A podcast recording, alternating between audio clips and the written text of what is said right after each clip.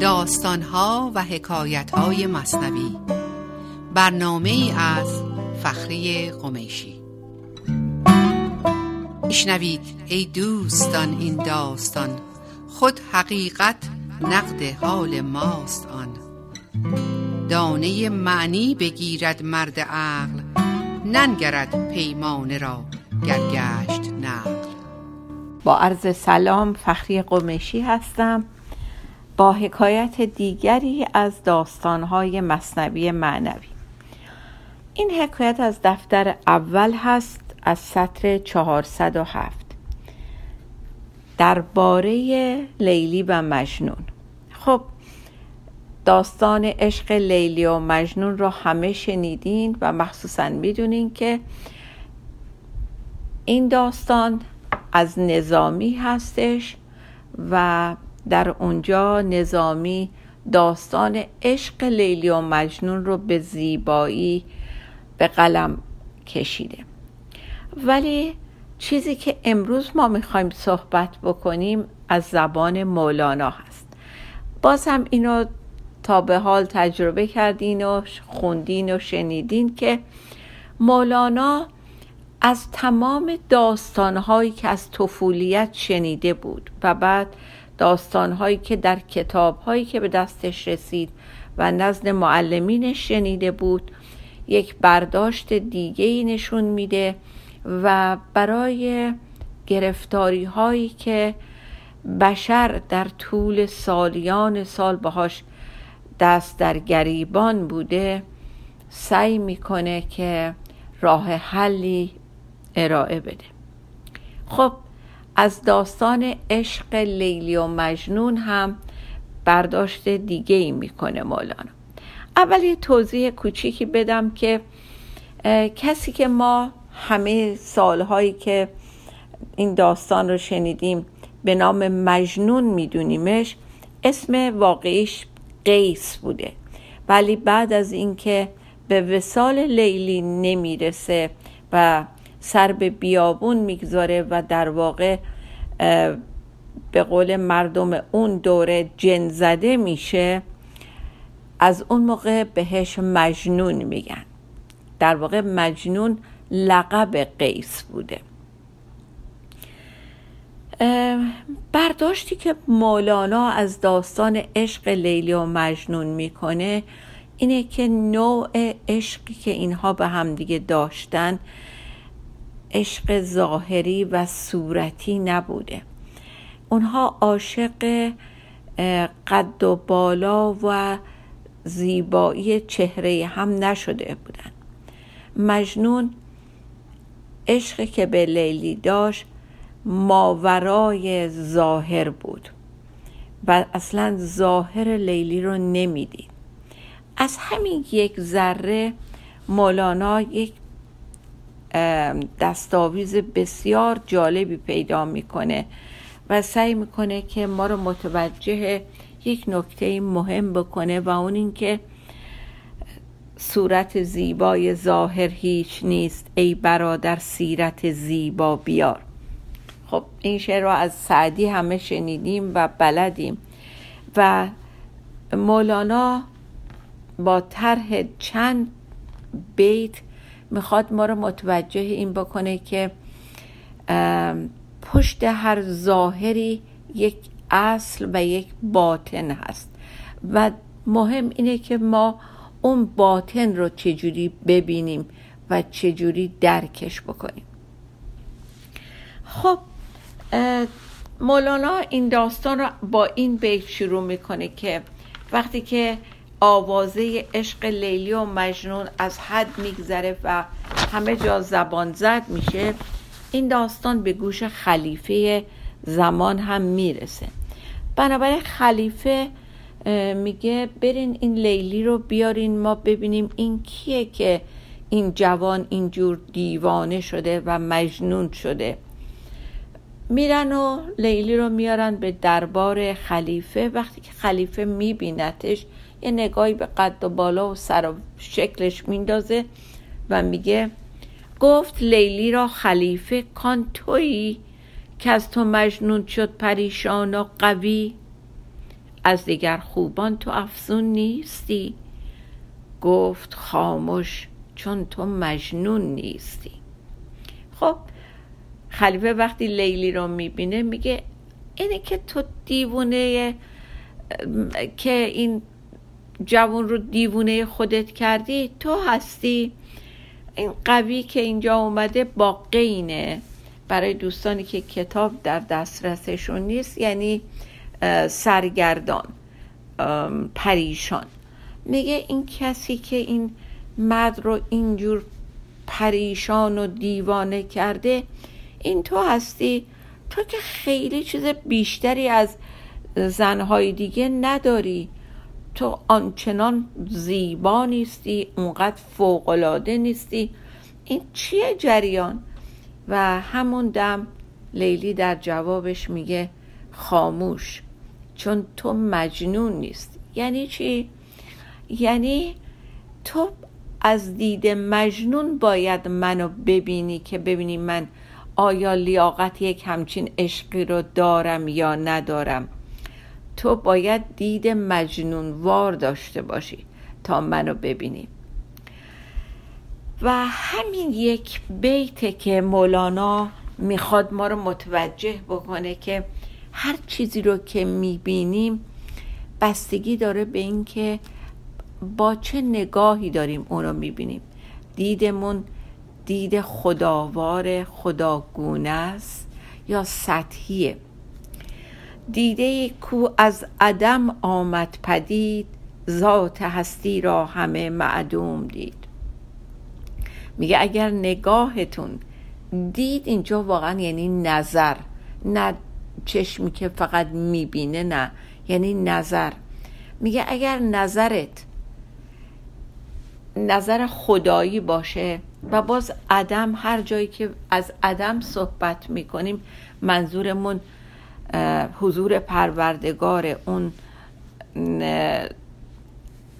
الست اون عدمه. و میگه که دیدی که از عدم بیاد دید خدایی باشه همه چیز رو بجز ذات پروردگار زائد می‌بینه و فقط یک چیز می‌بینه و یک نگاه داره اونم نگاه خداییه. کی نظاره اهل بخریدن بود؟ آن نظاره گول گردیدن بود. نظاره یعنی کسی که فقط نگاه می‌کنه و رد میشه.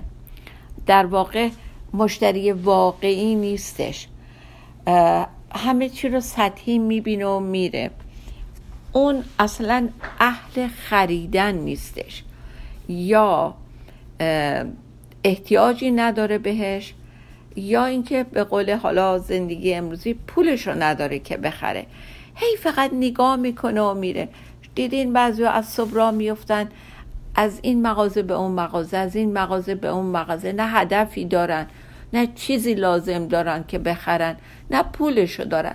فقط میرن که وقتشون رو بگذرونن و همینجوری یه دوری می‌خورن و یه نگاهی می‌کنن و وقتشون رو تلف می‌کنن و رد میشن. در واقع مولانا اینجا می‌خواد بگه ما چجوری داریم تو زندگی نگاه می‌کنیم؟ اطرافمون رو با چه نگاهی با چه نظری داریم می‌بینیم؟ نظاره ایم یعنی فقط ظاهر رو می‌بینیم و رد میشیم؟ مشتری واقعی نیستیم؟ یا اینکه اگر چیزی رو می‌بینیم پشتش رو هم می‌بینیم عمقش رو هم می‌بینیم. غیر از اون صورت ظاهری اون باطنش رو هم داریم می‌بینیم. و باز یه چیز دیگه ای رو مولانا اینجا اشاره می‌کنه که می‌تونه موضوع رو برای ما بیشتر باز بکنه. میگه که ما این نظاره بودن یا این نوع نگاه کردن به ظاهر چیزها و یا باطنش رو مثل این میمونه که در خواب و یا بیداری هستیم. یه بیت میاره اینجا که شاید کمک بکنه. هر که بیدار است او در خوابتر هست بیداریش از خوابش بتر میگه کسی که بیدار در امور دنیوی و ظاهر مسائل و روزمرگی ها اون در خواب قفلته. در حالی که به ظاهر بیدار را میره حرف می‌زنه نگاه می‌کنه چک و چونه می‌کنه بالا پایین می‌کنه اون از نظر معنوی خواب خواب اصلا نمی‌دونه. یا از صد تا خواب بدتره. خفته تره اینجا میگه. و اونی که داره ظاهر دنیا رو در بیداری به سر می‌بره در واقع خوابه و این بیدار بودنش خطرناکتر و پرضررتر هست از خواب بودنش. در واقع اینجا کلمه بیدار نگتیوه هیچ جنبه مثبتی نداره. باعث نکوهش از نظر مولانا. میگه این آدمایی که بیدار هستن و دائم در حال جمع آوری و حرس و مالندوزی هستن. حالا این مال فقط مال نیست. جمع کردن عنوان و شهرت و پوز دادن به داشته هاشون هستن. اینا در حالی که بسیار فعالن ولی در واقع خوابن.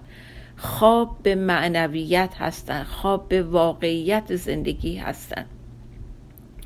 و اصلا مولانا با کار کردن و فعال بودن هیچ مشکلی نداره و همیشه و همیشه شاگردانش رو تشویق می‌کرده که باید به یک کسب و کاری مشغول باشن و خودشون روزی خودشون رو در بیارن نه اینکه دست گدایی دراز بکنن.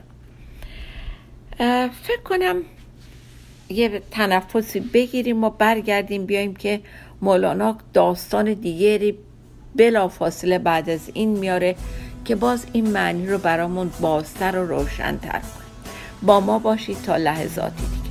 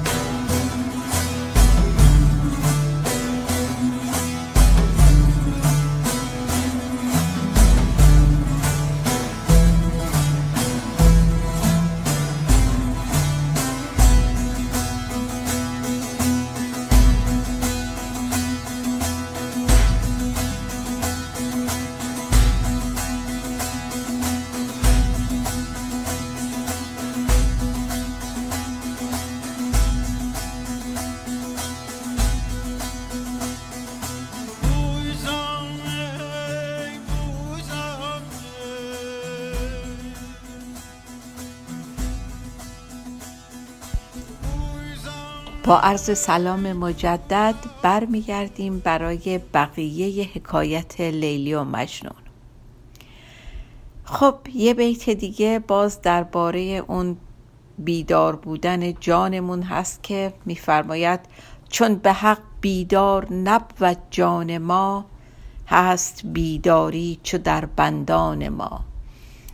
میگه که اگر به واقع جان ما به حضور بیدار و روشن نباشه این بیداری ظاهری برعکس دست و پاگیر ماست.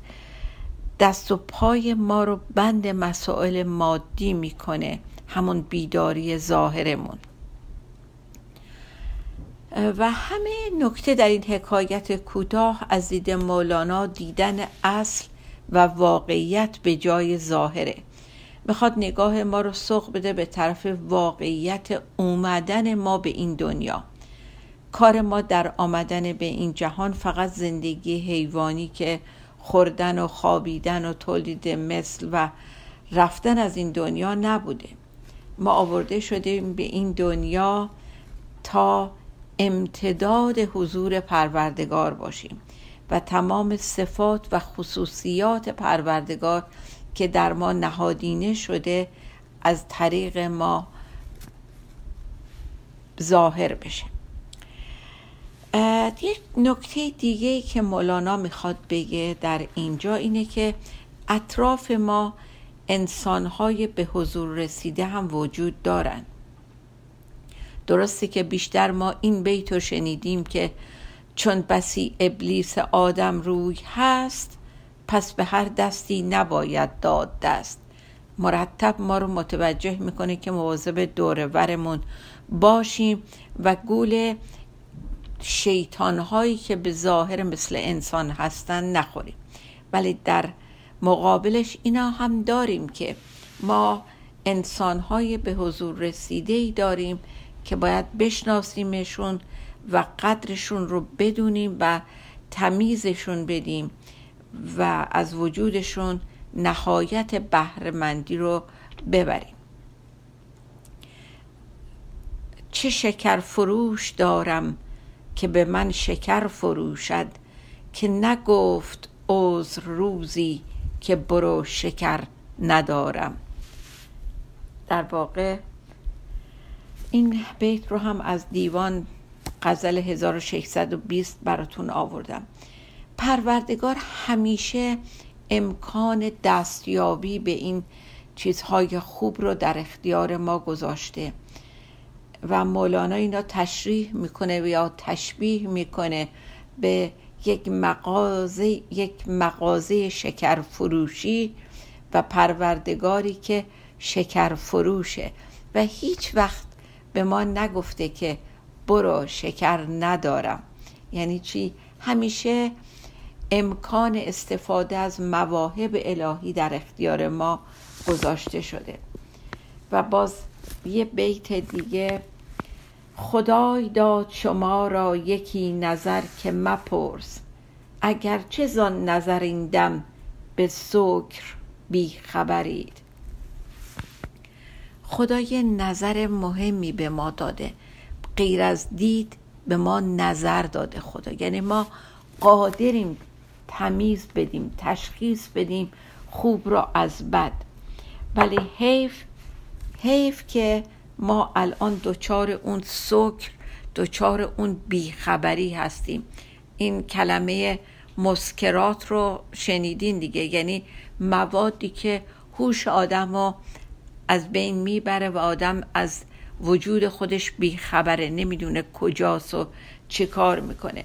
میگه اون نظر خدا به ما داده ولی چه حیف که ما الان به یک سرگشتگی افتادیم و بیخبریم از اون حضوری که خدا به در اختیار ما گذاشته بوده و در نظر هستش. باز یک بیت دیگه از دیوان 954 غزل 954 هست که باز همه این ابیات کمک می‌کنه که ما اون درک واقعیت رو از ظاهر بتونیم واقعا تشخیص بدیم. در آشنا عجمیوار من گرید چنین فرشته اید به معنی اگر به تن بشرید. این آدمایی که به ظاهر انسان هستن در واقع هر کدومشون می‌تونن یک فرشته باشن. بنابراین شاید این اینجا خیلی مستاق پیدا می‌کنه از نگاه اون خلیفه به مجنون. در آشنا آشنا یعنی کسی که واقعا از جنس خداست. یا آدم به حضور رسیده. در آشنا عجمیوار من گرید چنین. عجمیوار یعنی مثل بیگانه نگاه کردن بهش. و میگه که در واقع ما یا اون انسان های فرشته هستن حتی اگر به ظاهر مثل بشر هستن. خب در واقع خلیفه اگر لیلی رو از چشم زندگی یا از چشم مجنون که در اینجا نماد یک انسان به حضور رسیده هست می‌دید چنین برخوردی با لیلی نمی‌کرد. پس برای اینکه دنیا رو زیبا ببینیم و زیبایی های دنیا رو اونطور که هست ببینیم احتیاج به یک دل باز و روشن داریم که خدا به ما از روز اول داده بود که درون سینه شرحت داده ایم. شرح اندر سینت بنهاده ایم. چشمه شیر است در تو بی کنار. تو چرا می شیر جویی از تو غار؟ خب باز این بیت کاملا نشون داد این مطلب رو که خداوند فرمودن. مولانا از زبان پروردگار میفرماید که درون سینه شرحت دادیم یعنی وسعت دادیم بهت. سینت رو بزرگ کردیم گشاده کردیم و همه مفهوم ها رو گذاشتیم اونجا. در واقع تو توی چشمه شیر هستی ولی باز دستتو دراز می‌کنی از تقار از یه ظرف کم حجم از یک چیز خیلی جزوی شیر می‌خوای. تو غرقی در اون شرح صدر از اون در اون سینه باز شده. ولی شیر و شیره جان رو عوضی که از همون جا بگیری دستت رو دراز می‌کنی از تو تاغار می‌خوای شیر برداری. خب یک داستان کوتاه دیگری مولانا در اینجا میاره که باز اینم آشناست. پرندهی در آسمون در حال پرواز بود و سایش رو زمین حرکت می‌کرد. یه سیادی سایه رو دید و فکر کرد این واقعیت داره و شروع کرد به تیراندازی به سایه. مرغ بر بالا پران و سایهش میدود بر خاک پران مرغ وش مرغ بالا پرواز می‌کرد سایش هم رو زمین عین مرغ حرکت می‌کرد ابلهی سیاد آن سایه شود میدود چندان که بیمایه شود. خب یه آدم احمقی فکر کرد که اون سایه واقعا مرغه. شروع کرد به سایه تیراندازی کرد. انقدر این کارو کرد تا اینکه ترکشش خالی شد و خودش هم خسته شد و نه دیگه تیری در ترکش داشت نه جونی در بدن خودش. بی خبر کن عکس آن مرغ هواست بی خبر که اصل آن سایه کجاست. آگاه نبود که این عکس این سایه اون مرغ واقعی که رو هوا هسته. و باز بی خبر که این سایه است و یه اصلی داره که اصل یه جای دیگه است. تیر اندازد به سوی سایه او ترکشش خالی شود از جستجو. انقدر این کار بیهوده رو انجام داد که هم خودش خسته و بیحال شد و هم اینکه ترکشش خالی شد از تیر. ترکش عمرش توهی شد عمر رفت از دویدن در شکار سایه تفت. خب عین وضعیت ماستی عمرمون داره. به آخر می‌رسه داره عمرمون میگذره و ما هی داریم دنبال سایه ها میدویم و خیلی هم شتابان تفت میگه اینجا. خیلی هم سفت و سخت داریم دنبال سایه ها در اطرافمون میدویم سایه ها اون چیزای آفلن دیگه. سایه ها اون چیزایی هستن که واقعیت ندارن. اصلشون یه جای دیگه است. ما اصل رو نمی‌بینیم و این سایه رو این چیز از بین رفتنی رو می‌بینیم خب همه اینا رو گفتیم این بیتو بگیم که تا به دیوار بلا نایت سرش نشنود پند دلان گوش کرش. همه این داستان ها رو مولانا میگه ولی منی که گوشم کره نمیشنوم اینا رو. وقتی نمیشنوم هی میدوم تا سرم به دیوار بلا می‌خوره و بازم یاد نمی‌گیرم. این بیت معروفه و از دفتر پنجم هستش. به هر حال داستان رو تموم می‌کنیم اینجا و همه قضیه از اینه که مواظب اصل باشیم و بی خودی دنبال سایه عمرمون رو تلف نکنیم. و باز یک مثال دیگه که مولانا می‌زنه میگه وقتی یک سواری از یک مسیری میگذره و گرد و خاک بلند میشه تو گرد و خاک رو می‌بینی. ولی دقت نمی‌کنیم که دلیل این گرد و خاک یک اصلیه. اصل وجود اون سوارکاره که واقعیت اونه. این گرد و خاکه در واقع همون سایه است و چیزی از اون آیدت نمیشه. گفتگوی ظاهر آمد چون قبار مدتی خاموش خو کن هوش دار. مکر آن فارس چو انگیزید گرد آن قبارت ز استعانت دور کرد.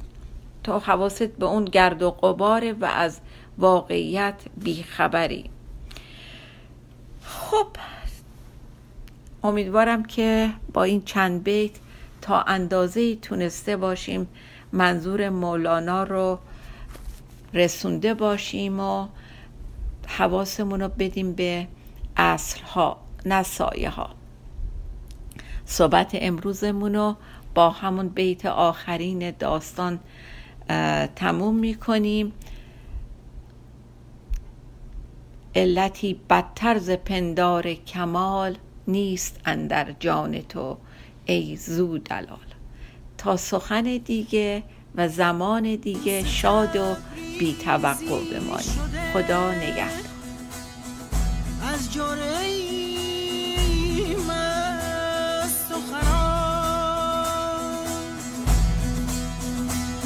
شمس تبریزی شده. از جرعه